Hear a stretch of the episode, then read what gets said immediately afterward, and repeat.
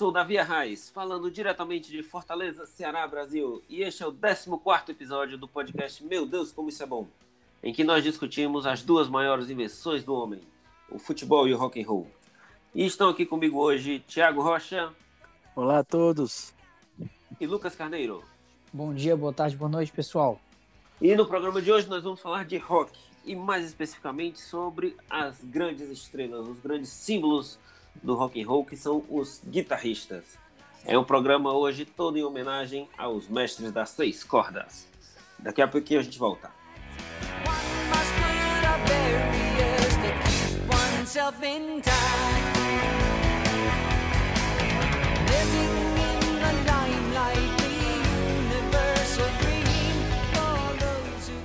E a guitarra é o grande símbolo do rock, né? Lá desde o começo do rock, lá nos anos 50, a guitarra foi sempre o, o símbolo principal. Então, por isso, a gente resolveu fazer esse especial, trazendo nossos guitarristas preferidos, talvez não tão preferidos, mas que tem um grande papel é, de importância no desenvolvimento do rock até hoje. Tiago, comece. Para você, o que, que significa o guitarrista no rock and roll?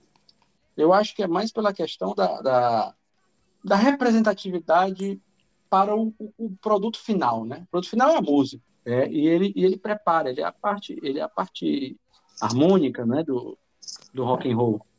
Então, e, e quando a gente fala em guitarra no rock, ela é basicamente o, o instrumento que comanda, né? Você não, você não, tem como pensar em rock and roll sem guitarra, que é, que é, é meio sem sentido. Então, é, é o ponto fundamental de criatividade. As músicas, elas acabam tendo uma construção de criatividade passando pela, pelo, pelo que tem de mais essencial e mais forte, mais marcante na guitarra. Tiago, eu costumo dizer que uma banda de rock and roll sem guitarra é como uma banda de forró sem sanfona. Pode é até é ter música boa, mas não é, não é o que eles estão dizendo que fazem. E eu não, é queria, é né? eu queria entrar logo aqui é, no papo e dizer que eu fico muito surpreso dos, do, de ter um representante aqui, um baixista, no podcast, falando com essa autoridade sobre os guitarristas, né? Ah, cara, como, como você costuma dizer, temos que dar César o que é de César. Verdade. Mesmo sabendo que o roqueiro mais importante da história é um baixista, né? Paul McCartney. Mas, adiante. E que toca uma guitarra muito oh. pesada, viu? Toca guitarra oh. pra caramba, né? Aliás, tudo que o Paul se destina a fazer é muito bem feito. Né? Exato. O Paul McCartney, o que ele, que ele quiser fazer, ele tá certo e ele pode.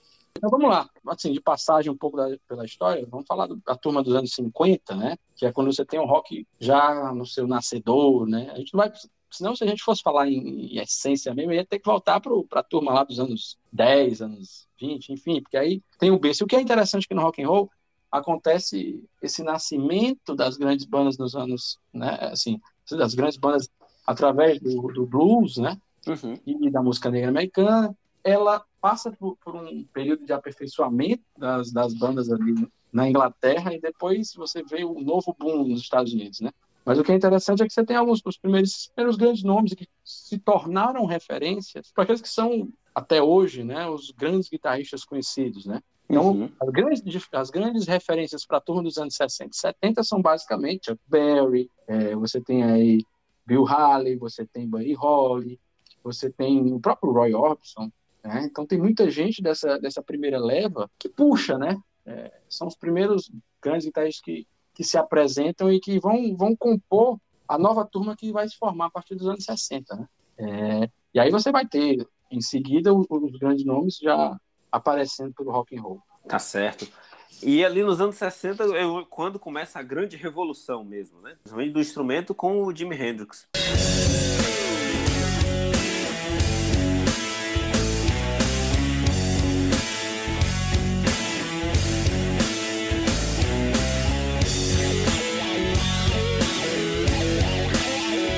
O, o Jimi Hendrix eu, eu, considero como, como essa, esse primeiro grande nome, né? Ele é quem puxa essa, essa... A primeira grande, como você falou o nome, né?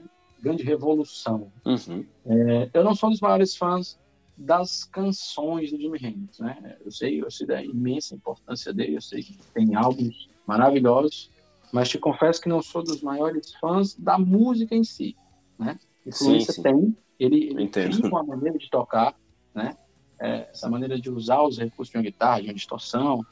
E é interessante que você vê aí, tem muitos álbuns dos anos 60 do, do Jimi Hendrix, e, e, como ele é um cara de carreira curta, né, cedo ele, ele acabou falecendo, ele acabou conduzindo muita coisa em um curto período, ele sendo muito jovem, né? Sim, é, sim. Você vê que um cara como o Jimi Hendrix lança grandes álbuns. Em seguida, você vê, por exemplo, o Carlos Santana, que aí já é um outro guitarrista que eu vou falar já de cara, que dos anos 60 é um dos, dos grandes nomes.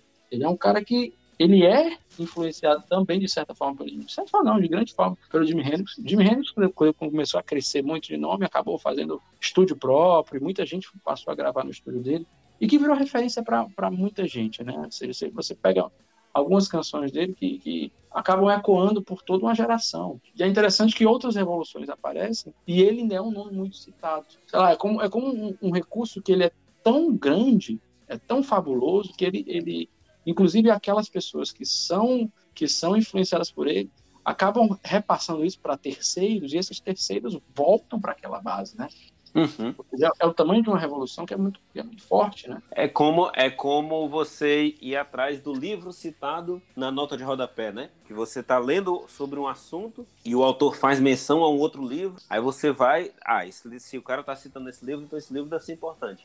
E vai para estudar né, aquilo que aquele cara estudou e vai criando a sequência e o, o ídolo nunca morre dessa forma. Ah, isso apresentou, assim, foi, bem, foi bastante apresentado, porque você tem outros grandes nomes que que fazem a mesma coisa, né? Uhum. É, como eu falei, eu falei do, do, Santana, a gente tem, por exemplo, da mesma, da mesma leva dos anos 60, né? Até pouco antes dos anos 60, porque você tem, por exemplo, o George Harrison, né? George Harrison também é, é, é, um grande nome que apresenta a primeira maneira de tocar guitarra. Lógico, o instrumento em si ele passa por transformações e a gente tem que saber respeitar isso, né? Você não consegue tirar o mesmo som, sei lá, um, um Ingrid Malmsteen não consegue tirar o mesmo som, não, não, não, vai tirar o mesmo som que você escutava numa, numa turma dessa com o George Harrison, mas isso não, não, quer dizer que ele seja muito melhor. Na verdade, o que, o que a grande mudança está na maneira de você conseguir fazer revoluções e agregar a música. Eu acho que no fim das contas o que importa é a música em si, né? Uhum. A gente tem grandes momentos aqui e podíamos citar alguns momentos dessa turma, dessa primeira leva. Nós estamos falando de Jimi Hendrix, do Carlos Santana, um outro dessa, dessa geração, que é influenciado pelo, por eles também, e acaba, acaba compondo isso, né? É o próprio Jimmy Page.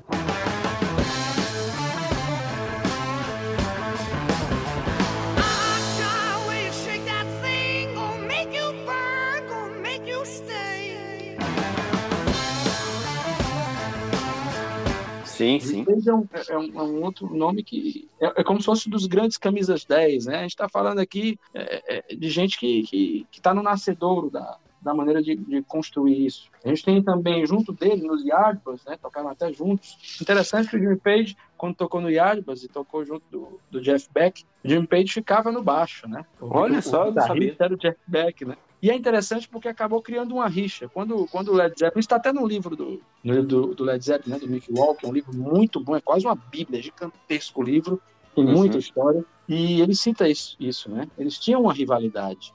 Então, tanto que o primeiro álbum do Led Zeppelin tem essa tem essa, esse foco de rivalidade entre eles dois, né? Uhum. É, é, eles naquela de querer mostrar quem quer mostrar mais e que é interessante que são estilos estilos até diferentes, né? O Jim Page tinha maneira dele de, de, de, experimentar as coisas e o, e o Jeff acabou indo mais para lado do, do fusion, né? Do, flertando mais com o jazz, e o que é muito interessante quando você tem guitarristas passeando por outras áreas. Um cara que vem de outra área também, né, já que você puxou esse assunto, é mais ligado ao blues, um dos maiores, né, de todos os tempos, é um deus da guitarra, e que era muito amigo do George Harrison e desse pessoal todo, que é o Eric Clapton, né? Pois é, ah, e sim. o que é interessante, você falando do Eric Clapton no, no blues, né? O Eric Clapton, ele, ele, ele tem essa base muito forte no blues e ele, ele aparece, e aí eu vou citar um, um álbum aqui, até uma indicação, não deixem de ouvir esse disco, que é um dos melhores álbuns assim introdutórios para saber um pouco da essência do rock and roll e do blues, né? Porque ele é mais ele é mais blues do que rock and roll, esse disco que eu vou citar agora, que é o disco de 1966 do John Mayall and the Blues Makers. É um disco muito bom em que o, em que o Eric Clapton aparece nele. É um disco de 1966. Não deixem de escutar. É, é, já, já, pegando, já pegando também, já que a gente está falando do Eric Clapton, eu gostaria de citar um álbum também dele, que é o Riding with the King, né? Que foi o que ele gravou com o BB King. Então você aí, é, você pega aí da onde é que esse cara bebeu, a água que esse cara bebeu, né? Então, só uma correção. Só uma Vai. correção. Eu falei álbum do, do, dele, né, do John Mayer and the Blues Makers, não, and the Blues Breakers, tá bom? Perdão pela... pela... esse, tá perdoado, esse, tá perdoado. Esse Riding with the King é, é de 2000, do Clapton e do B.B. King.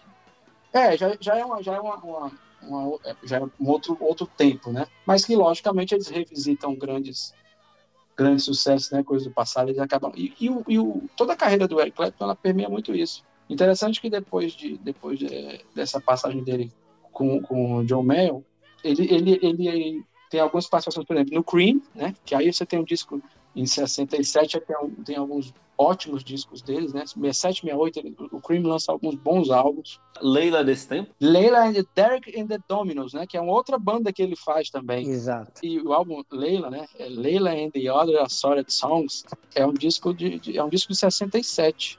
É um disco muito bom também. Aí você tem ela, tem Bell Baron Blues, tem algumas ótimas canções. O Cream tem. O Derek and the Dominos tem essas, esse disco muito bom, né? Que é um disco que é, que é feito com ele também. E são as passagens do, do Eric Clapton, né? Que ele passa pelo, pelo, pelo John Mayer, é, ele passa pelo Cream, ele tem essa coisa com, com o Derek and the Dominos. Ele gravou, mas, chegou a gravar com os Beatles, né? Ele chegou a gravar com, com muita gente, né? Ele faz participação com muita gente. E aí o que é interessante é que o, próprio Eric Clapton ele tem algumas passagens na carreira e que você vai vendo ele sabendo navegar por, por muitas, por muitas ondas, porém mantendo a essência bluseira. Né? Sim, sim, sim, sim. Inclusive até, até, na forma, na construção dos solos dele mesmo, né? Os mais rock and roll, digamos assim, mantinha aquela essência do blues dele.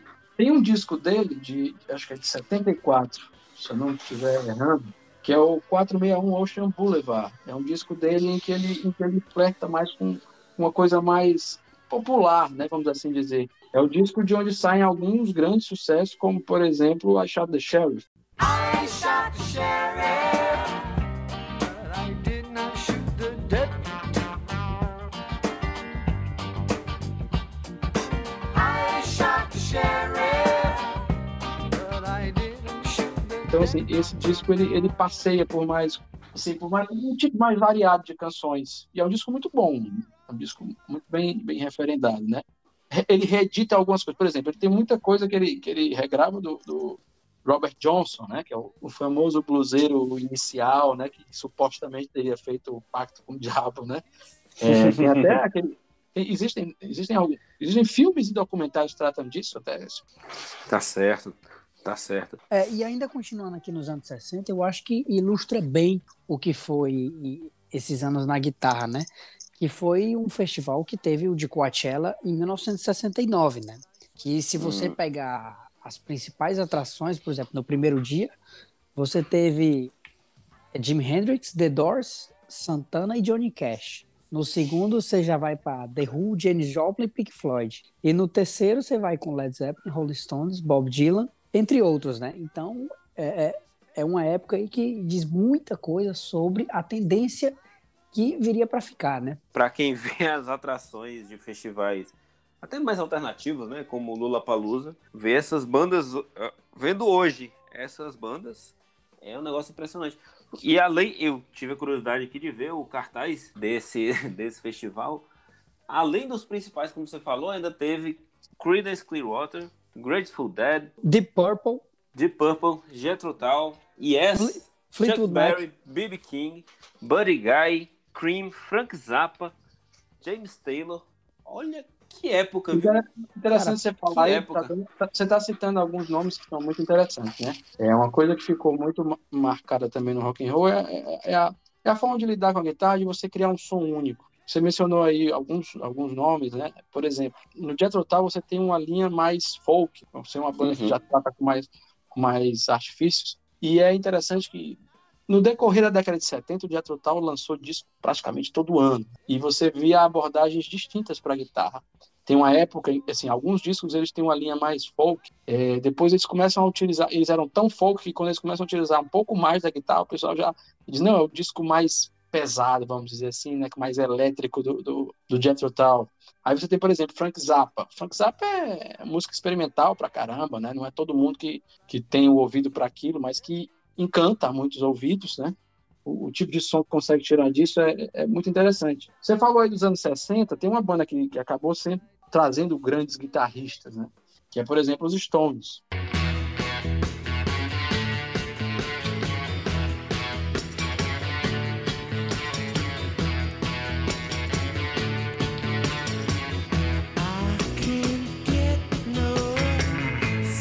Os Stones têm alguns nomes e que, assim, hoje a gente fala muito dos Stones e tem a imagem do além do Mick Jagger, lógico que é do, do, do, do Keith Richards, né? Que é o, o grande nome que aparece hoje. Mas Sim. assim, pegando em perspectiva a carreira dos Stones, se olhando bem, eu acho que os grandes momentos da guitarra do, do, dos Stones, eu acho que passam pelo Mick Taylor, né? Eu não sei para vocês assim, mas para mim o Mick Taylor acaba sendo o cara que que consegue tirar o melhor som dos Stones. Inclusive, quando ele entra, ele tem um foco mais no solo do que o próprio Keith Richards, né? Uhum. É, o, exemplo, o, Keith Richards é, é, muito mais a cara da banda, né? Ele é a cara. E tem uma maneira, assim, ele tem uma aquela maneira... Questão, de... Aquela questão de presença de palco e tudo, né? É, e não, e tem a maneira também de sonoridade, né? O que ele conseguiu tirar. Quando o, o Keith Richards, eu acho que a partir do, do, do Sticky Fingers, né? Que é de 71, porque assim, chega um momento em que o, o, o outro é, é, membro da banda, que era guitarrista, que tocava uma série de outros instrumentos, que era o Brian Jones, ele surta, né? Fica muito doido. E acaba que, que estranho. Época... Não, mas ele surta mais, né? Ou seja, acaba comprometendo, inclusive, a participação dele na banda. É, e aqui você tem o Mick Taylor chegando e sendo o cara que tira o grande som dos Stones. O cara que agrega mais aos Stones nesse sentido é o Mick Taylor. Os solos compostos por ele são, são, são muito mais cheios de personalidade. Eles criaram a sonoridade dos Stones, no, ele criou, né, no decorrer da década de 70. Né? Os Stones têm alguns ótimos discos no fim dos anos 60. Eu costumo dizer que a discografia dos, dos Stones, para mim, ela deveria começar a partir do Beggar's Banquet, né, que eu, eu não gosto de nada para trás. Uhum. Nem o disco 67 eu curto, mas, mas do Beggar's Banquet em diante eu gosto de muita coisa. E é interessante... eu, eu sou suspeito para falar, eu prefiro não dizer nada, que eu já apanhei demais eu, eu, a última eu, vez que eu falei a respeito. Eu conheço um pouco e até agora eu tô concordando em tudo que o Thiago tá falando. Eu acho que, eu acho que a maneira como é que as coisas são executadas, as escolhas de sonoridade, né, timbres, eu acho que elas são muito mais interessantes, a espécie de solo. Porque assim, o solo é uma coisa que é muito importante, né? O tipo de som que você tira, a criação de riff, eu acho que isso o Mick Taylor é o, foi o cara que soube explorar isso melhor na banda, sabe? Quando o Mick Taylor sai da banda, né, não está mais presente na banda, você tem aí a chegada de um, de um, de um outro grande nome. Só mais um detalhe, eu, eu, eu frisei aqui um ponto que é importante. Eu estava falando do Eric Clapton quando ele tocou com o John Mayall do Blues Breakers, né? Quando ele sai do Blues Breakers, adivinha quem entra no lugar dele? Mick Taylor. Ele substituiu o Eric Clapton, o John Mayall nessa época. Ou seja, tem uma base bluseira fortíssima. Né? E a gente vê isso que é flagrante em toda a carreira do, dos Stones. Inclusive depois que entra o Ron Wood, a impressão que se tem é que a sonoridade fica meio pastel das guitarras. E olha que o Ron Wood é um guitarrista que tem personalidade. Eu acho que quando ele passou pelo Faces, isso era muito flagrante. Mas você, quando ele, quando ele atravessa essa, essa fase no, nos Stones, eu acho que ele é sugado pela, pela sonoridade do, do, do Keith Richards, né? Não é uma coisa negativa, mas eu acho que você deixa de ter aquela aquela pluralidade quando você tem duplas de guitarristas e, que é, tão, e é uma coisa tão legal quando, a, quando as bandas têm isso, né? Porque a formação clássica do rock and roll ela passa por duas guitarras, do sim, baixo sim. a bateria, né? e o, vocali e o vocalista separado. O vocalista só vocalista, não, não vocalista guitarrista. Sim, sim, sim, verdade. Então, assim, outros nomes que a gente tem no começo dos anos 70, né, fim dos 60, que a gente já mencionou aqui, a presença do Eric Clapton em si, o George Harrison mesmo, como já falei, a gente tem um outro grande nome que, que, que é da parte do blues e que foi influência para muita gente, porém, como teve uma vida curta, acabou a gente não, não vendo mais coisa dele, que foi o Dwayne Allman, dos Allman, do Allman Brothers Band, né?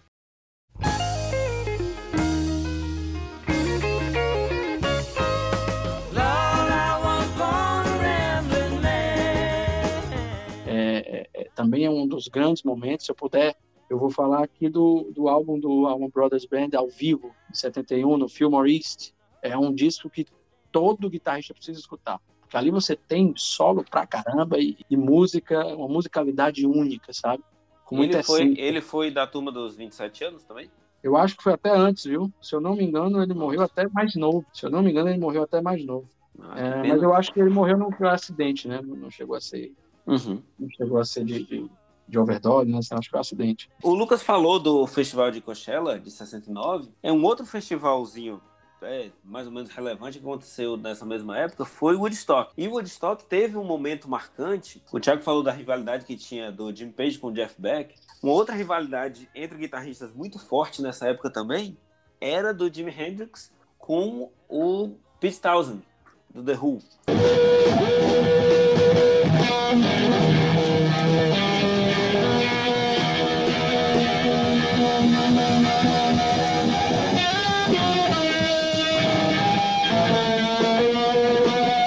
Toda expectativa, o que, que cada um vai aprontar para tentar encobrir o outro, tudo. O Pete Townsend fez um show espetacular no Woodstock. E foi quando o Jim Hendrix teve aquela ideia, né, daquela imagem marcante do, de tocar fogo na guitarra, né? Ele disse, ah, ele fez isso tudo, mas isso aqui ele não, não pensou em fazer, não.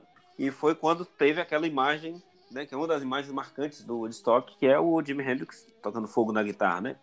Como se fosse um ritual de, de, de sacrifício, né? Da guitarra, ele ajoelhado em frente à guitarra e tudo. Foi um momento bem marcante. E é interessante porque isso, isso passa muito, a influência ela vai muito pela capacidade de criação, né? Uhum. Então, assim, o, o, o Jimi Hendrix tem isso, como eu já falei aqui. Aí você, como, como eu citei, estilos, né? Tem outro guitarrista que é muito influente, muito influente e que acaba que a presença dele na banda que eu vou citar faz dessa banda uma e depois da, depois da saída dele, essa banda deixa de ser quem era, como se praticamente deixasse de existir aquele momento e virasse outro, que é o Peter Green, né? Peter Green é um dos fundadores e primeiro guitarrista do Fleetwood Mac, daquele Fleetwood Mac dos primeiros álbuns, né? Uma banda. Eu pensei, eu pensei que você estava pulando, pula, viajando no tempo para uma banda que surgiu nos anos 80. Mas daqui a pouco a gente chega lá. Chega por, assim. essa, por essa descrição. Eu pensei que você estava falando de outra banda, mas daqui a pouco a gente chega lá. Então, o, o Peter Green, ele é essa fase bluseira que, eu volto a dizer, o primeiro, o primeiro Fleetwood Mac, os Yardbirds, né?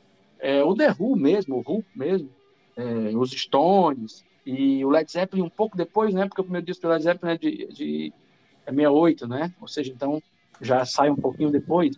É, então essa turma toda, eu falo do Peter Green, ele é, ele é de uma influência muito forte. Vocês veem, a grande fase dessa turma do fim dos anos 60, eles são, de, via de regra, né? não, todo, não, não é o caso de todos, mas a maior parte deles, inglesa, mas que bebeu na fonte do blues, ou seja, a origem da guitarra. Né?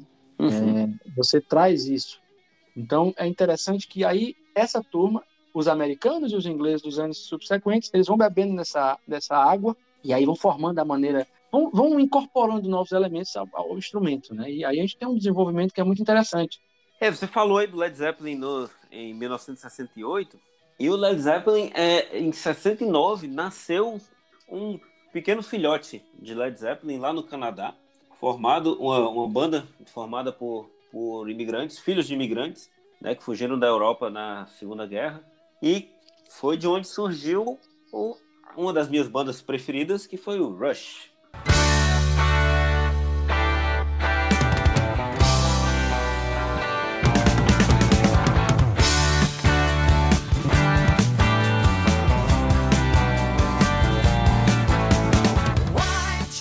Lifeson nunca negou, e Neil Peart também, obviamente, nunca negaram a influência que o Led Zeppelin tem sobre eles, né? E é interessante que você consegue ver isso muito fortemente nos primeiros álbuns, né? Primeiro, primeiro disco do Rush é de 74, né? Eu tô falando besteira. Isso, isso. A banda é formada em 69, mas o primeiro disco só em 74. E é interessante que você vê no Rush, no primeiro, no Carols of Steel, que é um álbum que as pessoas gostam de querer falar mal, mas que eu acho um disco muito bom, você vê que são dois álbuns em que o Rush ele tem uma cara muito forte de Led Zeppelin, né? É, se você ouvir Heartbreaker e logo depois Finding My Way do primeiro Aí, disco, coloca nessa coloca nessa turma também o Fly By Night. Porque o Fly By Night de certa forma é, já é um pouco diferente, eu concordo. Ele já está já tá entrando ali no progressivo, né? Mas ali já tem um pé no progressivo, mas ainda tem alguma coisa. Eu ainda uhum. sinto alguma coisa. Sim, Os caras já mais, né? O Fly By Night ele já anda um pouco sozinho. Mas tem um pouco disso, né? E aí é. a gente já tem que falar aqui, falando de guitarrista, do, dessa pérola, né? Que é o Alex Lifeson, que é, o cara é, é sem igual, né? Uma máquina de riffs. Olha, e, e, ainda nessa época aí, já que vocês estão tocaram bastante no Led Zeppelin, eu queria citar um, um contemporâneo, né, do, do Led Zeppelin dessa época, que foi o Pink Floyd, né?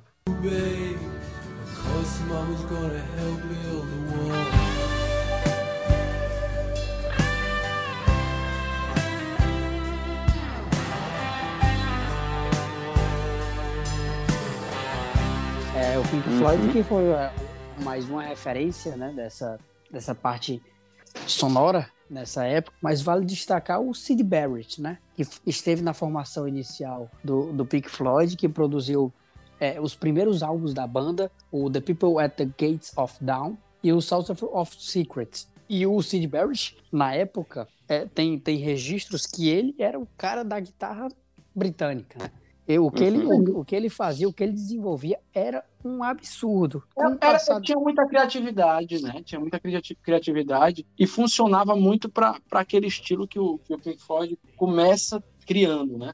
Eu uhum. acho que ele, ele, ele, ele ia muito na, era, era muito coeso nesse sentido do, do, da viagem, né? Que o, que o próprio Roger Waters tem. E aí, quando você quando tem a mudança, né, dos problemas que, pelos quais o Sid Barrett passa, você tem uma nova essência aí que eu acho que agregou muito para o som da banda de maneira geral. A chegada do David Gilmour, ela, ela já desde o primeiro momento, ela vai, vai mostrando a transição que a, pela qual a banda vai passar. E com o maior brilho da própria guitarra, a guitarra começa a brilhar ainda mais. É, o cara é. chega, o cara chega e já manda o Atom Heart Mother, né? Que é aquela, aquele álbum da, da vaca, né? E eles trabalharam um pouco em conjunto ainda, o Cid e o, e o, e o David Gilmour na banda, né? Uma, uma né? tentativa. Né? Dizem uma... que o Cid só andava por lá quando andava. é, tem, tem até uma passagem interessante que, que, que o Roger e o, e o, e o David contam que eles faziam questão de buscar o Cid, né? Só que chegou um momento que eles pararam de ir, né? Porque o, o Cid louco, já estava né? é, muito louco, estava estava fora de si, não tinha mais como ter o compromisso com a banda. E aí o David Gilmour assumiu o protagonista.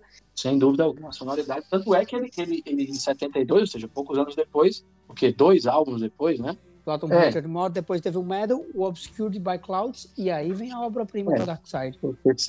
Terceiro álbum, assim, em seguida, ele, ele, ele acaba sendo dono do disco, né? De 7.3. Porque, então, assim, você pega um disco como o Dark Side of the Moon, que tem a chancela dele, né? 100%. 100%.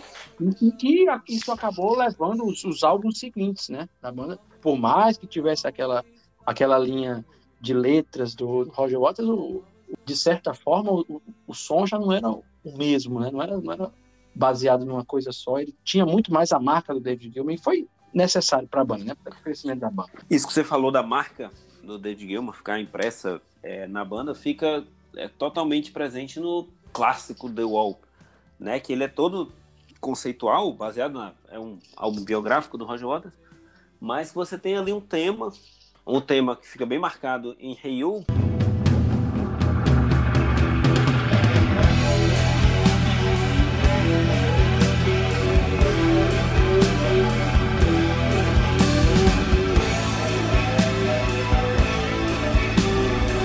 mas que ele está presente no álbum todo, né? Mais da metade das músicas é um riff que se repete, né? E, e, no próprio e no, e no próprio solo, que dizem que é o, o mais bonito solo do Dave eu já discordo, mas que é o do Comfortable Numb, né? Que é do The Wall. Uhum. Uhum. Que é o, é, um, dos fechamentos. No decorrer de uma década toda, ele acaba, ele acaba tomando, tomando frente disso, né?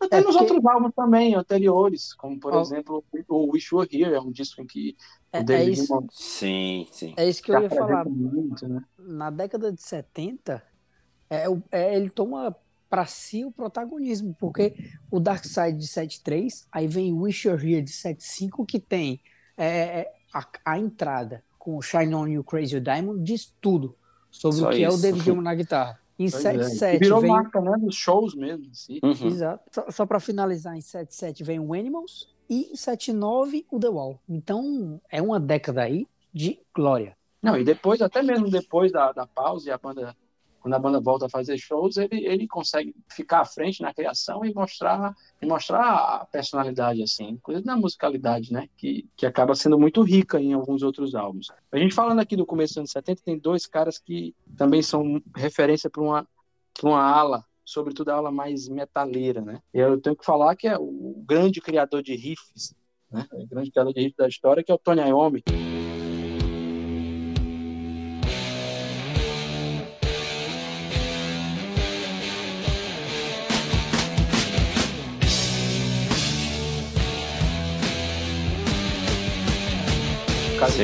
Colocar um peso diferente na guitarra. É, e tocar sem a, guitarra da maneira mãos... mais diabólica possível, vamos assim dizer, né? É o e criador sem. E sem os dedos completos. Pois é, ainda tem um cara que... E canhoto, né? É, outra, outra, coisa, outra coisa marcante. Então, assim, é um cara que é, é, é, o grande dono do Black Sabbath, né? O grande criador, mentor, dono do Black Sabbath, né? A gente uhum. tem o uhum. Tony Iommi que, e que faz uma carreira fantástica desde aqueles anos dos anos 70 com grandes hits, com a guitarra, com uma, uma guitarra que mandava no som da banda e que construía o peso que a banda precisava que tivesse, né? aquela afinação mais baixa. É, é, muito, isso é uma coisa que, que é muito importante né, na guitarra. Você trabalhar o tipo de som que você tira, o timbre que você consegue tirar daquela guitarra. Então, o, o Tony Iommi é pai disso. E isso se reflete em mais de um momento. Você tem ele com essa cara nos anos 70, com o Black Sabbath. Eu não sei se todo mundo sabe disso, mas o Tony Iommi ele tocou guitarra no Jethro Tull. Inclusive, é, tem um vídeo dos Stones, que eu acho que é de 67, é o Circles, né, dos Stones. É até um especial que tem lá, como se fosse um especial de televisão, um vídeo assim, que tem várias, várias, várias bandas vão tocar. E o, e o Tony Iommi aparece tocando com o Jethro Tull nessa apresentação. Confiram lá, até uma indicação que eu estou dando também. O show em si, ele não é essas coisas todas não, mas é interessante você ver tantos nomes maravilhosos na tela, sabe? É muito uhum. bom. O Tony Iommi, ele é bacana que é uma prova de que você não precisa tocar um milhão de notas por segundo para criar músicas incríveis, para ser um grande guitarrista e para criar alguns dos riffs mais conhecidos do rock, né? Como Paranoid e Iron Man. Não, e para criar o heavy metal, né? É, praticamente. É, né? de brinde. Eu, eu, é. Você vê como o nascimento do, do, do, do, heavy metal é os dois primeiros álbuns, né? Do, do Black Sabbath. E é interessante que ele faz isso nesse começo e quando a, a música tem uma. Um, assim, o próprio, essa própria música pesada ela tem uma, uma revolução que se dá já nos anos 80, né? A gente tá falando de New Wave of British Heavy Metal, ele se reinventa. Mas eu não vou falar disso agora, não. Eu vou falar um pouco de, do outro nome que eu falava dos anos 70, que tem que ser mencionado e que, em conjunto com ele, é pai de, de, dessa linha metal, metaleira, né? Que é o Rich Black. O Rich hum. Black não é o grande nome guitarrista do Deep Purple, você já vê é, é, é, argumentos de, da, da, de uma música mais clássica aplicada à guitarra dentro do rock and roll. Ele que tocava segurando a palheta do jeito estranho? Não sei te dizer.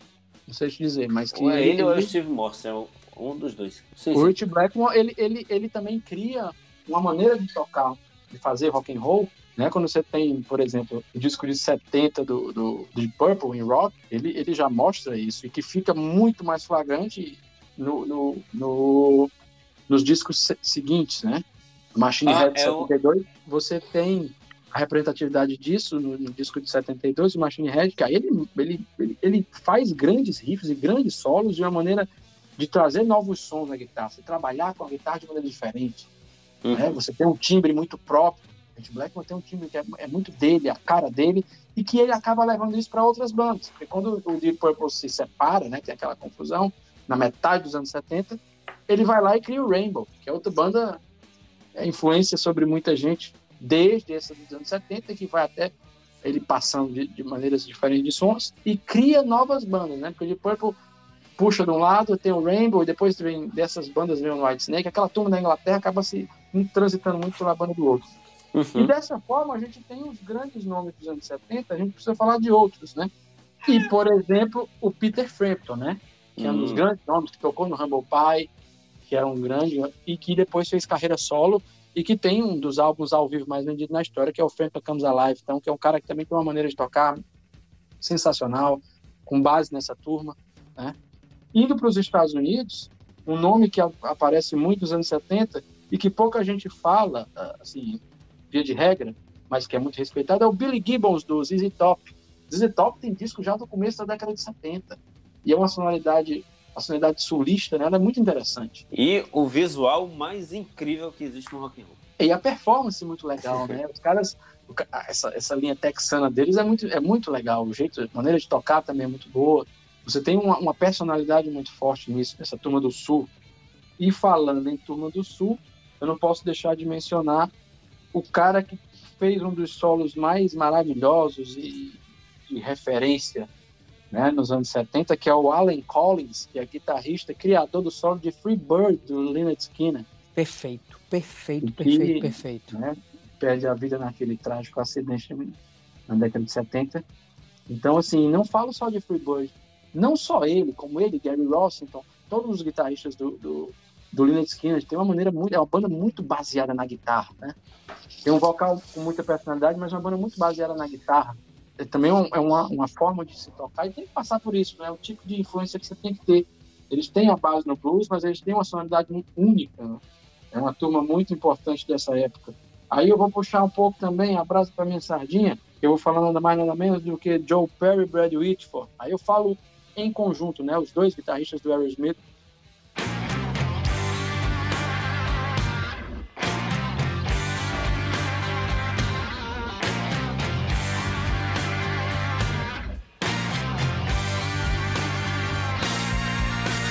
falando ainda de década de 70, também filhos dessa turma, do, dessa turma que eu estou falando, aquela primeira, que, a segunda que a gente citou, né?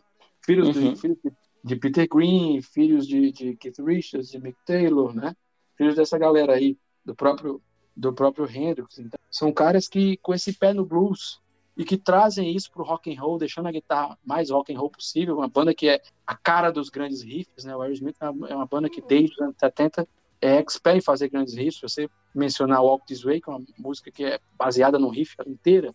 Os dois primeiros álbuns, aliás, o primeiro álbum do, do, do Aerosmith, que é muito blues, Aerosmith, Aerosmith, primeiro disco, você tem muita música baseada nisso. Um grande é. riff é, é, Eu acho que o Lucas vai saber de qual álbum que é Ditch the Rich. Qual é o álbum, Lucas, do Aerosmith? Ah, Get a Grip. Sim. Muito é, bem. é um dos anos 90, né, pô? Muito bem. Tô falando da história também. O que é interessante, que a banda acaba passando por por fases e que isso vai se mostrando, é, é, eles vão repaginando a maneira de tocar, né? Porque é bem legal, uhum. mas eu falando do Aerosmith da década de 70, é base para muita coisa. Eu vou dar como, como sugestão, não deixem de escutar o disco Rocks do Aerosmith, que é de 1976. É dos discos mais interessantes no sentido guitarra. Né? Você vê os dois guitarristas brilhando muito em riffs e, e solos muito, muito bem feitos.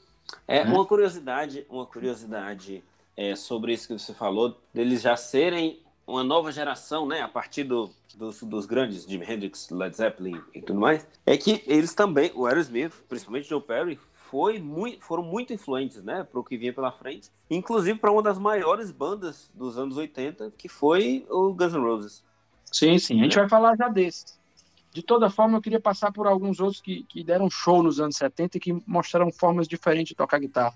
Um deles é o Mick Ronson, que foi o guitarrista que teve ao lado do, do, do David Bowie em uma, uma, época muito importante da carreira dele, certo? É produtor, guitarrista, um cara nota mil, né? Um cara, um cara uhum. fantástico, grande guitarrista. E o outro deles, e que eu vou citar, numa banda que é a cara de guitarras, né? Eu tava falando de bandas texanas, essa aqui é uma banda californiana que tem um, um pé na música country, que, que, que é o Eagles, né? a banda Eagles. Hum. E eu vou citar de todos esses ótimos guitarristas que já passaram pelo Eagles, o cara que para mim fez a grande transformação no Eagles foi o Don Felder. O Don Felder ele dá um aspecto mais rock and roll pro Eagles. Na verdade, quando dá da entrada do Don Felder e do Joe Walsh, que são os caras que transformam a sonoridade do Eagles. Você tinha o Eagles tocando até 74 um som, em 75 no One of These Nights, você tem a banda mudando, né, repaginando a sonoridade, já atualizando mais, transformando mais rock and roll, mais moderna, porque era uma banda baseada muito em uma guitarra country e até usando muito bandolim, muito uma musicalidade diferente, né? Mais country mesmo. E a chegada do Don Ferry e Joe Walsh transforma o Eagles numa banda mais rock and roll. E aí em 76 você tem o Hotel California que é simplesmente um dos solos mais mais falados da história, né? E uma das músicas mais gostosas de se tocar sem dúvida alguma. Sobretudo por guitarrista. É, mas falando dessa turma dos anos 70, tem um que na, também nasce nos anos 70 e dá show e até hoje assim, tem uma, uma, uma, maneira de fazer riff e de tocar o instrumento que é muito única, que é o Angus Young, o uhum. ACDC, né? Traz. Excelente. Então, assim, o ACDC tem desde a década de 70 álbuns fabulosos. É um, dos, é um dos grandes sinônimos de guitarrista, né? Sim. É personal, assim, para todo mundo, né? Influência para todo mundo a maneira de tocar guitarra. E por fim, e eu deixei propositalmente esse cara por fim do, desse, da, dessa turma dos anos 70, lógico, nós estamos falando de alguns nomes, aí vai ter muitos outros e a gente acaba deixando, deixando de falar de um ou de outro, mas eu preciso falar desse de uma maneira muito ímpar, que é o Brian May.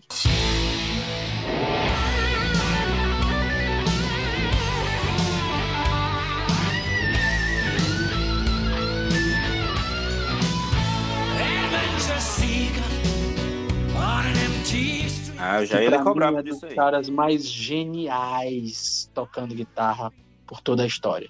Um cara que, que entende muito de tudo que se faz, é um cara que conhece o instrumento a ponto de construí-lo, é um cara que Exato. tem uma engenharia e uma sonoridade assim tão pessoais e tão maravilhosos, né? Porque o timbre para mim é um grande lance.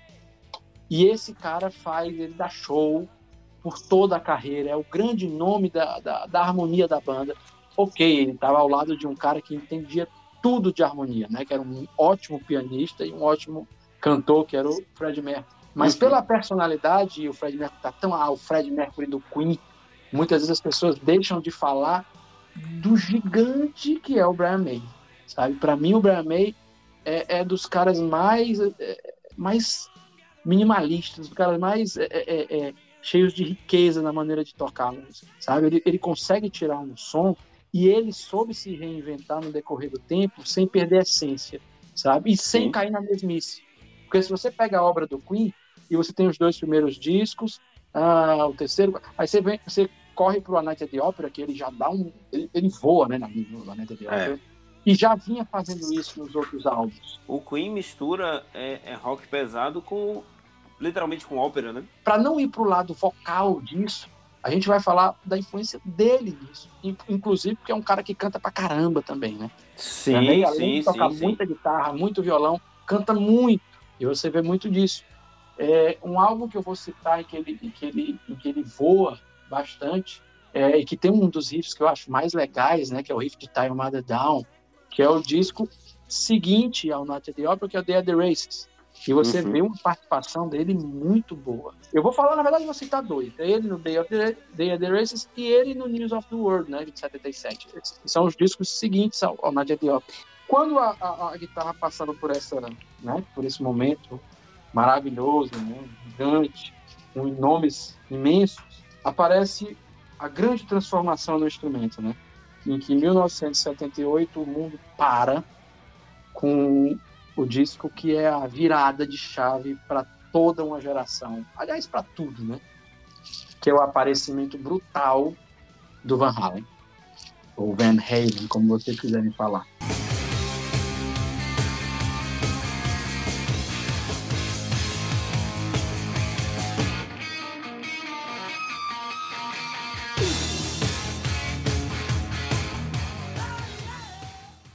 E o Ed Van Halen, ele representa isso.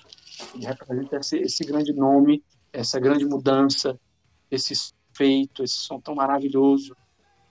Essa... O Van Halen, ele introduz o virtuosismo né, no rock. No contraponto do que eu falei há, mais atrás. mesmo, eles acabam dando a cara. Porque quando, quando o Ed chega, né, no primeiro disco do Van Halen, que aí para mim tá entre os 10 melhores álbuns da história e mais influentes, é esse primeiro álbum do, do Van Halen, né? Van Halen é de 78, Van Halen, Van Halen, né? Uhum. Aquilo ali, imagina para o menino que escutou aquilo pela primeira vez e que vinha de grandes influências, né? Porque eu, eu citei vários nomes dos anos 70 aqui. Então, o Ed Van Halen, ele, ele é a grande transformação de, de, saber lidar com a guitarra de uma maneira diferente, tirar um som único e, e, dar uma amplitude de notas. É como se a paleta de cores da, da, da guitarra aumentasse 30 vezes, né? A gente fala grande revolução, e eu acredito até, aí é uma opinião pessoal, que a revolução que ele promove na guitarra é maior do que a que o, do que a que o próprio que o próprio Jimi Hendrix faz, né? Eu acho Olha, que, ousado dizer isso, hein? Pois é, é uma opinião. É, eu tô falando, é questão de opinião, né? Eu não tenho embasamento para dizer que seja pontualmente isso, mas é uma opinião. Claro, eu acho claro. que a pluralidade que ele oferece é ainda maior. E olha que a pluralidade que o, que o Jimi Hendrix oferece é imensa. Né? Uhum. Tanto que eu citei uma leva gigante de gente que foi baseado nele. Mas o que o, o, que o Ed Van Halen faz, sobretudo para a nossa geração, que aprendeu a tocar um instrumento, e até, e sobretudo, assim, antes da nossa, né? Sim. Dois anos depois, todo mundo queria tocar igual o, Ed Van Halen, né? Imagino que deve ter sido você pegar um disco inicial de uma banda e ouvir Eruption. É, é, é muita, é muita, é, é, muita mudança. Aquilo ali, imagina o cara ter um, um sem número de notas ali de uma maneira bastante harmônica, mas bastante rica, né? Não, não aquela coisa pro forma, né? É, mas Só o tiro liro, né? É, mas é uma coisa fundamental, né? É muito legal. O, o, que ele faz de transformação foi ecoando por toda uma geração. Isso é, isso é muito importante. No, no fim dos anos 70, a gente já, já tem outros nomes também que estão mostrando novas maneiras de tocar guitarra. Eles não conseguem, eles não fazem o que o no quesito influência, eles não conseguem ser tão influentes quanto o Ed Van Halen, mas eles bebem nessa fonte e também trazem uma riqueza, né? E a gente está falando do fim dos anos 70, alguns outros nomes que enriquecem muito esse debate. Eu falo do, do Ed Van Halen como sendo o grande expoente, porque, enfim, a gente sabe que é, né? É, é muito diferente a maneira como ele toca. Mas no fim dos anos 70 também está lançando disco e aparecendo para o mundo caras como Primeiro, primeiro nome que eu vou citar, e que aí eu vou levantar a bola para o meu amigo Lucas. Mark Knopfler.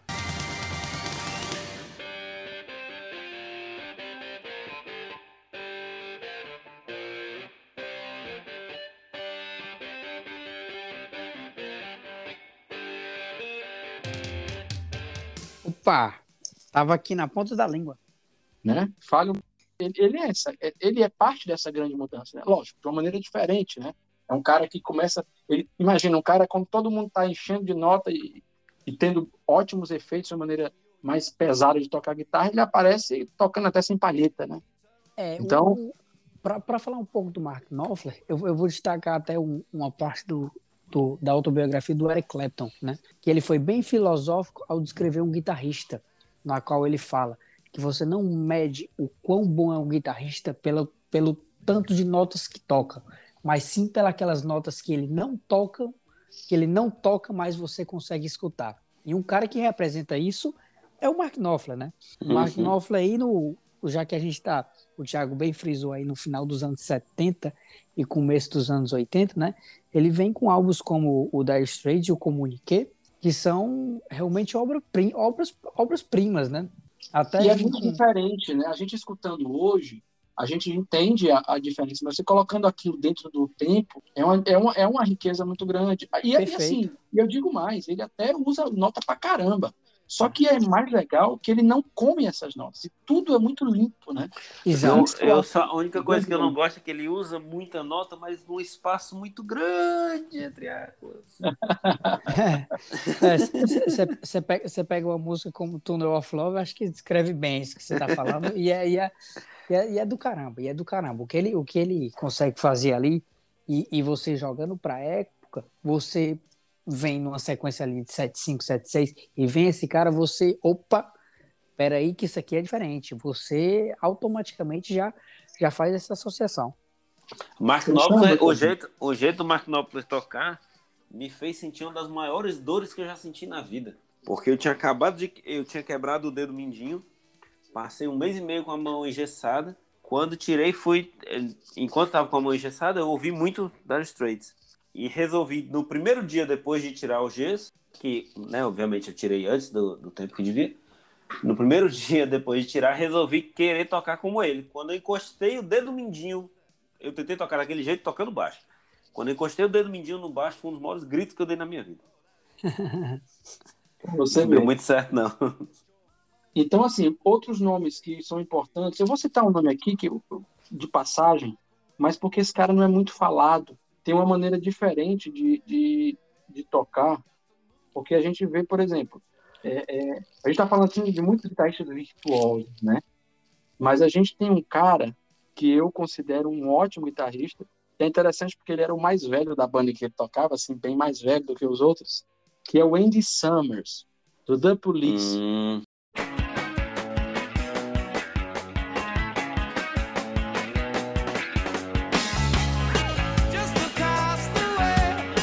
E é um cara que toca guitarra de maneira diferente e enriquecedora.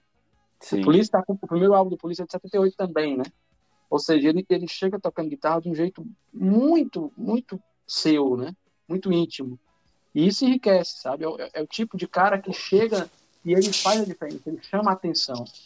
E naquela questão, no quesito de influência, é curioso que o The Police, a gente até comentou no programa é, sobre rock nacional, ele foi muito influente aqui para o Brasil. Né? As bandas de rock dos anos 80 foram muito influenciadas por The Police. E é interessante porque, assim, a gente está falando de poucos anos depois do fim de semana. Ah, vamos falar de anos 80 de maneira geral, né? Uhum. É, essa entrada dos anos 80, muita gente tinha a ala que pegava mais pesado, né? E a gente vai falar algum dos nomes, ou seja, a área influenciada pelo Ed Van Halen. E teve essa ala que, que tinha uma sonoridade mais própria, né? Eu tô falando aqui dois caras que tocam de um jeito muito único, né? Eu uhum. mencionei o Mark Knopfler e agora tô falando do Andy Cameron. São caras que, que têm um domínio sobre o instrumento muito forte, sabe? Eu acho que enriquece bastante a maneira de você ouvir guitarra, né? E que tem timbres únicos também. E um outro cara que é do fim dos anos 70, que para mim acaba sendo um dos caras é, que eu consigo perceber de longe que é ele tocando. E que é um cara que já vinha fazendo carreira já da, desde a metade dos anos 70 como músico de estúdio e apresenta o primeiro álbum de sua banda em, em 78, que é o Steve Lukather, do Toto. Para mim é um cara de, um, de uma influência muito forte, uma maneira de tocar maravilhosa, respeitosíssimo, sabe? Assim, respeitadíssimo, perdão.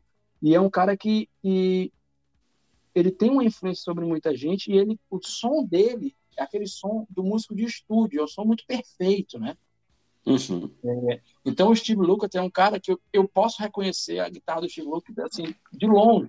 E, e, o que é interessante é que, por exemplo, eu estou falando de um cara que é músico de estúdio, né? Ou seja, ele é o cara que tocou boa parte do thriller do Michael Jackson, né? O pessoal só se lembra do, do Van Halen tocando, tocando o solo, por exemplo, de, de Beat It, né? Isso. É, e boa parte do álbum, a guitarra é tocada pelo, pelo Steve Lukather. Detalhe, o riff de Beat It é do Steve Lukather.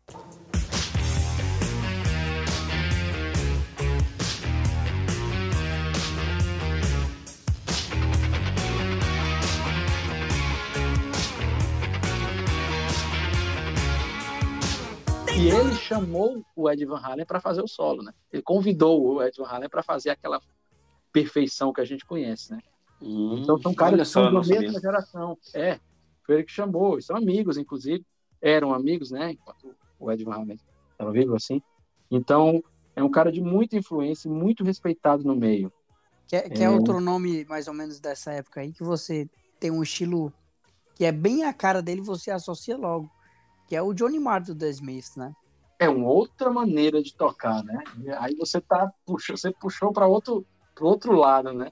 E é. É, e é uma linha em que geralmente as pessoas não falam muito de, de do guitar deles, deles como guitarristas. Né? Não, não tem guitarristas notáveis assim, né? Historicamente falando, mas são são níveis, né? De, eles são filhos de uma de uma geração que acaba acaba contribuindo com, com bons guitarristas, né? Não só ele, por exemplo, no, no, no outra, além do Smith, a gente, a gente tem bons guitarristas presentes, por exemplo, no The Cure, né? Perfeito. É, o próprio vocalista do The Cure toca muita guitarra, entendeu? Toca, toca guitarra pra caramba. Então, a gente tá falando, por exemplo, é, alguns outros, outros nomes. Por exemplo, no ano, em 1980, quem, quem, quem, to, quem acaba trazendo o primeiro álbum dessa banda, né, que eu vou falar agora, do YouTube, você tem um cara como o Diez, né? O Diez tem uma maneira de tocar que é muito única. Não é essa, esse esplendor de nota, de, de, de, de, de maneira de tocar vistosa, mas ele tem um timbre que é dele, a cara dele, a marca dele contribui de uma maneira única para o som que ele faz. E é uma coisa que a gente não pode nunca se, se, como é que eu posso dizer, ficar preso, né? Eu acho que o instrumento é muito plural, ele, ele, ele tem milhares de maneiras de você tirar ótimos timbres. E o The Edge, ele faz isso muito bem. Ele e é um o, cara... Dead, o Dead, além dos timbres, ele sabe usar muito bem os efeitos, né? Ele cria verdadeiras sinfonias, né? É, e ele acaba tendo filhos, né? A gente vai falar já dos filhos do The Edge, que, que é essa turma que apareceu nos anos 2000. E ele foi sabendo fazer, construir esse som dele. Falando ainda do, é um deles. Falando ainda do, dos anos 80, né? Agora a gente vai entrar em uma outra ala. Que... Agora, agora eu digo pro Thiago, Lucas, vai começar o culto. Ah, é. Não, mas não é culto, não, porque aqui não. vão aparecer caras assim, que são fundamentais. E eu vou falar aqui um nome, assim, uma ala de nomes que é muito interessante, que eu falava da New Wave of British Heavy Metal, que aí vem os grandes guitarristas das grandes bandas dessa, dessa leva. Quem são? Primeiros guitarristas de quem? Do Judas Priest, né? Aí eu tô falando de K.K. Downing, e tô falando também de Glenn Tipton, que são dois caras que são referências do heavy metal. Todas as bandas que passaram a tocar heavy metal em seguida beberam na fonte desses caras. Né? Eles são pais de muita gente. A maneira de tocar heavy metal é muito própria dele. Por que eu estou falando isso? Porque os primeiros discos do, do, do, Judas Priest, que tem muita referência disso, são, dos, da, são do, da metade dos anos 70. Inclusive, acho que o primeiro álbum do, do Judas Priest é de 74, né? que é o Rock and Roll. Então, e depois ele cresce muito. Quando a sonoridade do, do quando você vê essa turma da a leva da, da New Wave British Heavy Metal e que você tem, por exemplo, os caras do aí é um, grandes nomes, né? Eu vou falar, por exemplo, o caso do, do Adrian Smith, né? Do, do, do, Iron Maiden, que é o maior dos guitarristas do Iron Maiden, o maior, maior das criações do Iron Maiden, né? Olha é, só, é, é, é, uma coisa rara de se ouvir. Normalmente todo mundo fala do Dave Murray. Ah, cara, mas o, o grande cara no, no, Iron Maiden, assim, que, que, faz as coisas acontecerem mesmo, eu acho é com, com o Adrian Smith.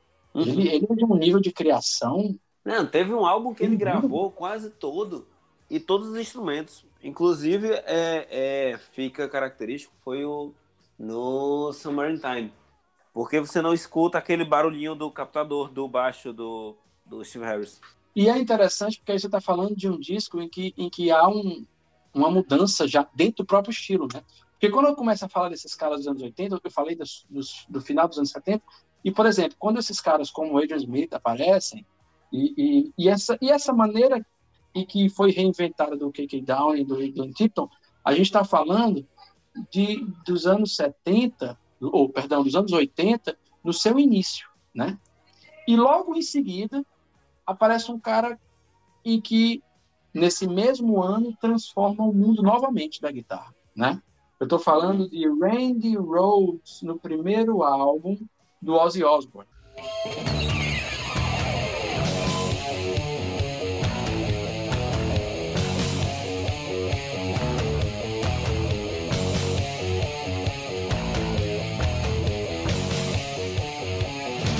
E você tem canções como Mr. Crowley, que ele dá um show né? Crazy Train, aquele riff de Crazy Train, o primeiro disco do, do, do Ozzy Osbourne é de apavorar, sabe? É uma uhum. mudança muito grande. O, imagina para uma criança que em 78 escuta o primeiro álbum do Van Halen e, e, em seguida acaba ouvindo, dois anos depois, escuta o primeiro disco da carreira solo do Ozzy com um cara virtuosíssimo, que é o Randy Rhoads. Uhum. E acaba tendo uma grande marca na carreira do Ozzy, né? trabalhar com grandes guitarristas. Né? Sim, a sim. gente vai ver isso a partir do Randy Rhoads, e aí tem um acidente em que infelizmente ele morre, e ele chama para cobrir a turnê um cara fabuloso, é, e também os álbuns assim, subsequentes do Ozzy sempre tem uma grande parceria, né? E isso é, é fundamental para o som que, que, vai se mostrar depois. Sem contar que esses grandes guitarristas dos anos 70, nessa época, se reinventam e eles entram naquilo, né? O que é o que eu estou falando que é bom porque eles acabam competindo, a riqueza do instrumento vai vai ampliando, né?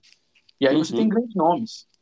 Passando aqui por, pelos anos 80 e as, essas mudanças, eu tenho que citar alguns nomes de alguns caras que, que, que são fundamentais na linha na linha bluseira disso, né? Que são Gary Moore e eu estou falando também de Steve Ray Vaughan, né?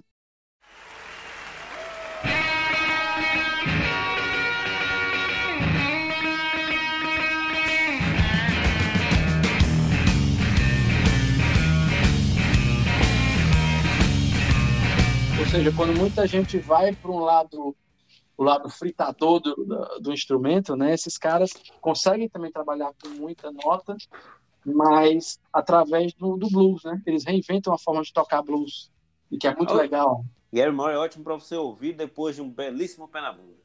É, ele, ele tem uma linha muito interessante, como assim, ele passou, ele, ele tocou também no Tem Lizzy, né? Que é uma das bandas mais influentes dos anos 70, Ele tocou ainda, né? Tocou durante um tempo curto, mas ele, ele deixou um pouco a marca dele ali. E depois uma carreira solo dele que é sensacional, né? Brilhante, uhum, uhum. porrada, guitarrista de mão cheia. Então, nessa época aí você tem, é, é, depois, assim, é um tema que vai muito além, mas a gente tem grandes nomes com base no blues, por exemplo. Eu, tô, eu vou falar aqui do Rich Sambora, que é um guitarrista que é, tem até um, um, escopo pequeno do que faz é, tecnicamente, mas que assim com um, um, uma maneira de fazer tão rica e tão cheia de feeling e tão com esse pé no blues, né, que acaba tendo a obra da banda linkada a ele, né? O que tem de melhor sim, no Dog passa muito pelo pelo Hit Sambora, né? Ele é um cara, falando em guitarra de no blues, ele, é, ele, tem muito disso, a maneira de tocar guitarra do Hit Sambora, de fazer solos e tocar o instrumento, inclusive de maneira limpa, é muito bonito, né? Então, sim, ele sim. um som muito bonito. E além de um excelente guitarrista, também canta muito. Sim, é um dos melhores cantor. cantores que tem, né? Ele é um grande é. cantor. É. Pro lado mais porrada aí, né? A gente tem muita gente boa. Tem o Kirk Hammett,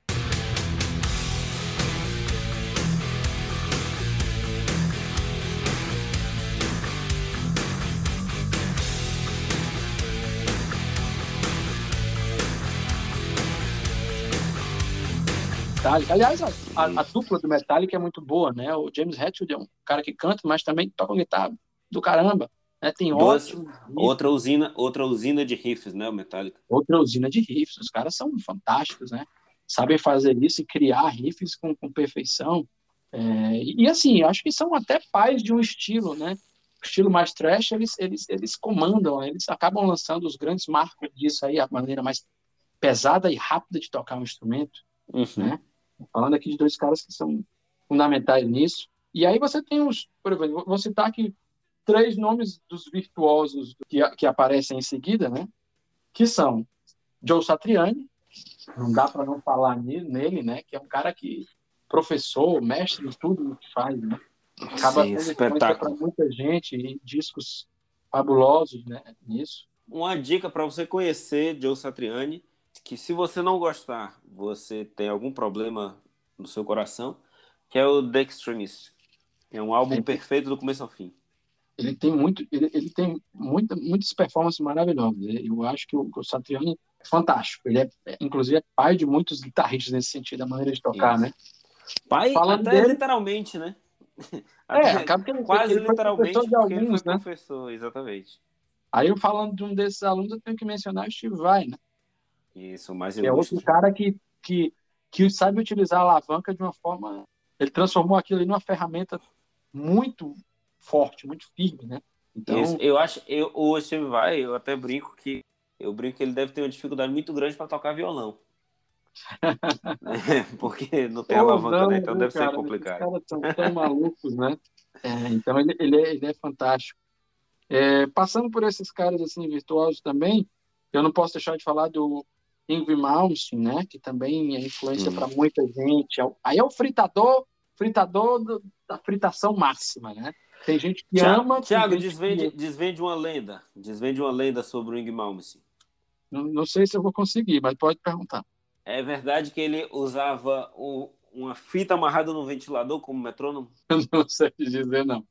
Mas o foco dele é quanto mais rápido, melhor. É a quantidade maior de nota que eu puder encaixar aqui. Uhum. Isso é verdade. Ele tem alguns discos assim que são que são a cara disso, é. né? O Rising Force, por exemplo, é um, é um, é um ponto que eu acho que se você começa a tocar guitarra e você é um adolescente, você acaba passando por ele porque não tem como não se encantar por aquilo, né? É de um grau de dificuldade muito alto, né? É. E acaba tendo influência para muita gente, né? Não sei depois, depois que o tempo vai passando, você tem paciência de ouvir aquilo por muito tempo. Eu não tenho, mas tem muita gente que tem. né? E que curte muito. Eu, eu vou te falar, assim, do, dos meus amigos guitarristas, assim, eu vou citar um que, que é um cara que toca muita guitarra, muita mesmo, né? Até hoje toca demais, absurdamente. E, e, que tem e que tem o Ingrid Malmsteen como uma das grandes referências, que é o Luizinho. Né? Você conheceu ele e ele escuta Malmsteen até hoje. E adora. Poxa! E assim, é a essência, o cara. E, e que compõe, né? Vamos falar, vamos falar. é um, um, um, estágio pelo qual você acaba, se você quiser chegar a um nível muito alto, você tem que passar por ele. Claro, claro. Você precisa passar por e, E passando é, um pouco por essa, por essa questão que você fala da velocidade, né? Velocidade e muitas notas e tudo a gente entra muito no, no heavy melódico, né? Tipo Angra, Sim. Stratovarius. E aí você vai, a gente vai falar de, de, uma outra fase, né? De uma outra fase de guitarrista que apareceu no fim dos anos 80, começo dos 90. Você mencionou aí o, o Angra, né? E aquele o heavy melódico. existem os pais dessa turma, né? Porque o Angra, por exemplo, o Angra queria muito ser Chris Wright no começo de carreira, só que eles acabaram tendo a linha própria, né? Personalidade, isso é muito legal. É, e tem muita influência do Iron Maiden também, né? Eles mesmos. Tem demais. Mas quando eu, eu, digo porque, por exemplo, eu vou falar aqui do Queen's Ride, que aí você tem o Chris DeGarmo e o Michael Wilton, que são dois guitarristas fantásticos, fantásticos, fantásticos, influência para muita gente. Eles tocam guitarra de uma maneira tão maravilhosa, tão perfeita, sabe? Que, inclusive, eu até indico de assistir as videoaulas desses caras, porque eles são muito bons, muito bons mesmo. E falando em videoaula, não poderia deixar de mencionar o Paul Gilbert, né?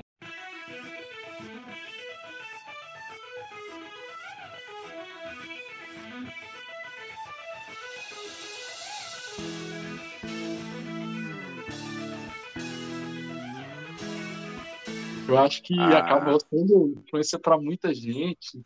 Um mega guitarrista, um cara que tem uma criatividade única, uma musicalidade maravilhosa. E olha, Pô, eu já tive a oportunidade de ver ao vivo. É impressionante, impressionante é o que esse cara faz, impressionante. Impressionante. E aí, né, a passagem dele pelo, pelo Mr. Big, né, onde ele explode, uhum. E aí o Mr. Big, como se não fosse o suficiente, na década de 90 apresenta um outro mega guitarrista, que para mim hoje é um dos guitarristas que tem uma, uma, uma, um dos grandes compositores, né? Tanto em qualidade quanto em quantidade, que é o Rich Kotzen. Rich uhum. Kotzen, além de tocar absurdamente, canta de uma maneira tão única, né? Que é um mega cantor. E o Rich Kotzen, eu acho que ele é responsável pelo álbum que eu escutei mais nos últimos anos, né? Que eu, é depois de já ter feito coisa na carreira solo, no Mr. Big, no Poison. Ele dá um banho na, no Winer Dogs, que é o supergrupo que ele faz junto do Portnoy e do Billy Sheehan, né? Nossa. Billy do, do, Nossa. Do e falando em Portnoy, eu não posso deixar de citar o Dream Theater, né? Que é das sim, sim. grandes bandas e que tem um dos grandes guitarristas influentes para todo mundo que adora essa nova vertente que tem, né? Progressiva, uhum. metal progressivo, né? É. Que é ninguém menos que John Petrucci, né? O cara é Isso. um gênio. É um e, gênio. E, e, voltando lá para o começo, que a gente falou que o Led Zeppelin teve um filhote no Canadá, que foi o Rush. O Dream Theater é um descendente direto do Rush, né? Diretíssimo. E não só do Rush, né? Do Rush, do Yes, do, um pouco do Kansas, né? É, uhum. Um pouco de muita gente. Aí tem muita gente eles bebem nessa fonte, uma fonte maravilhosa, né? E que aí é uma evolução. O Queensryche era uma parte dessa evolução e o Dream Theater explode isso. E aí, você falou, você tinha mencionado o metal melódico, e aí a gente tem nomes maravilhosos aqui, é, inclusive no Brasil, e eu, eu quero enaltecer esses nomes no Brasil. Mas eu não, vou só, eu não posso deixar de citar alguns, assim, dois nomes que são muito importantes antes da gente passar para os brasileiros. Dois caras que são a cara de guitarra, assim, bem pessoais, né? E que são mestres de solo, que são Zack Wild, a companhia do, do Ozzy Osbourne no, no, nos anos 90, né? Um cara absurdo, guitarrista fenomenal. Eu indico o No More Tears como um banho de álbum, a cara dos anos 90, do que seria o som dos anos 90. E sem deixar de falar do grande a grande cara da Les Paul no fim dos anos 80, dos anos 90 e até hoje. Ninguém menos do que o Slash, né?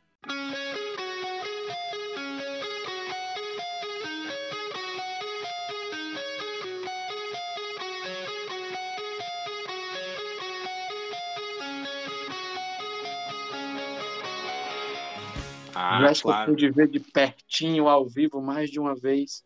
E o cara é sensacional. Um feeling, uma técnica é, de, de, de você bater palma, né? É, e uma presença de palco fantástica também. Né? Única, né? Você conseguir aliar tudo isso é, é, é, dos caras. Pronto, é um dos caras que me, que me fazem amar a criação dele até hoje. Então, tudo que o Slash faz até hoje eu acompanho e acho fabuloso. É das maiores influências, assim, para mim, a maneira de tocar guitarra. O Slash é um dos grandes nomes. Eu amo tudo que ele fez na carreira. Então, a gente já está chegando mais pro, pro fim do programa. É, a gente não podia deixar de falar dos grandes guitarristas brasileiros. Tiago, dê alguns exemplos aí pra gente.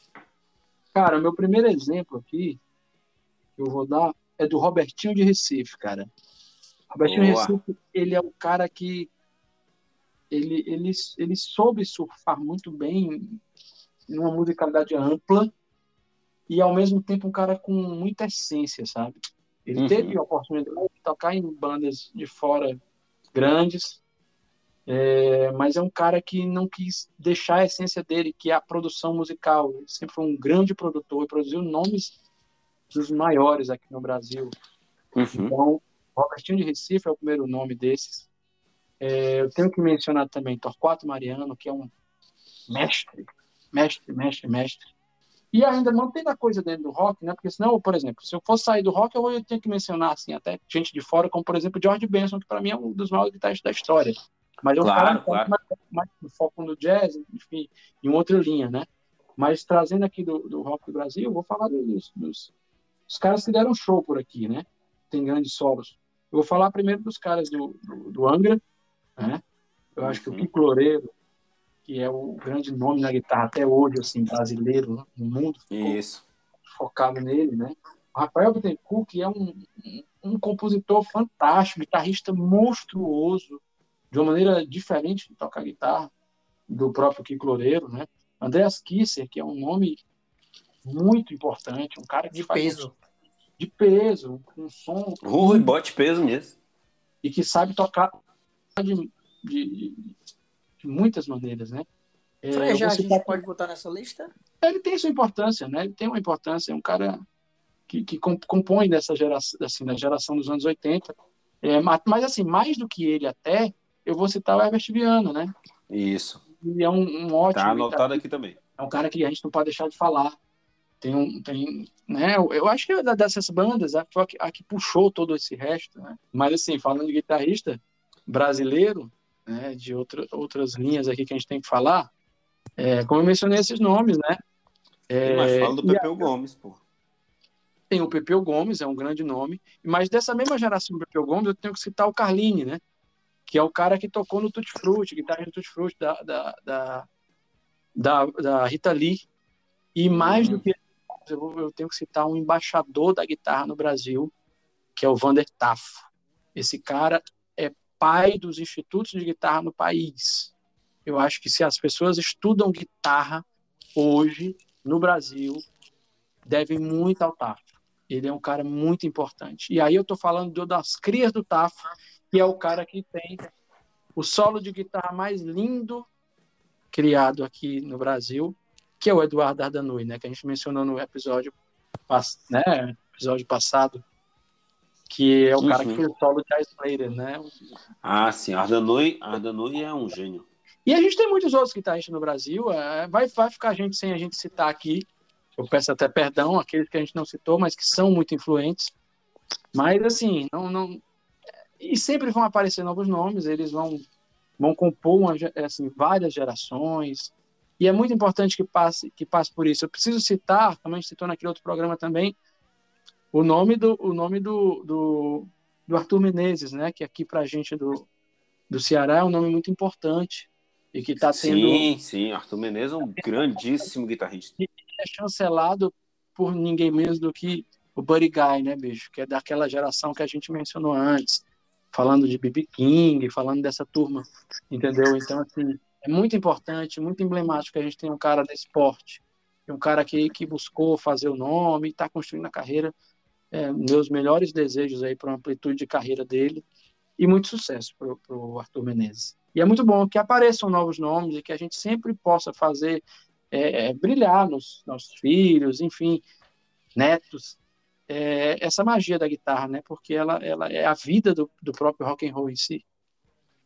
É, tem, é, só para fechar aqui uma historinha bacana que eu lembrei agora, quando eu era criança, eu fui criança nos anos 80, né? Então, sem fazer ideia do que estava acontecendo, mas eu via muito desse pessoal. ali do hard rock dos anos 80, em videoclipes e tudo. Uhum. Aí um dia minha mãe veio com a famigerada pergunta, né? O que, que você quer ser quando crescer? Aí eu disse, guitarrista. Aí ela, guitarrista, meu filho? Mas guitarrista não é, não é trabalho, né? Tá bom, então eu vou ser doutor e depois vou ser guitarrista. Acabou. Não acertei muito, não, né? Tem um pouquinho menos de corda na minha vida, mas fui no rumo, fui no rumo. Show de bola. Então é isso. Pode ter faltado alguém, com certeza faltou muita gente, porque o universo do, dos grandes guitarristas é, é, infinito. Diga aí quem é o seu guitarrista preferido, quem ficou faltando aqui na nossa lista. Compartilhe com seus amigos, ajude a gente a crescer. Siga a gente lá no Instagram. Meu Deus, como isso é bom. É, qualquer dúvida, sugestão, críticas, pode escrever para o nosso e-mail podcastmeudeus.gmail.com e semana que vem a gente volta. Valeu, Thiago. Obrigado, pessoal. Tudo de bom. Forte abraço. Valeu, Lucas. Forte abraço, pessoal. É isso aí. Valeu.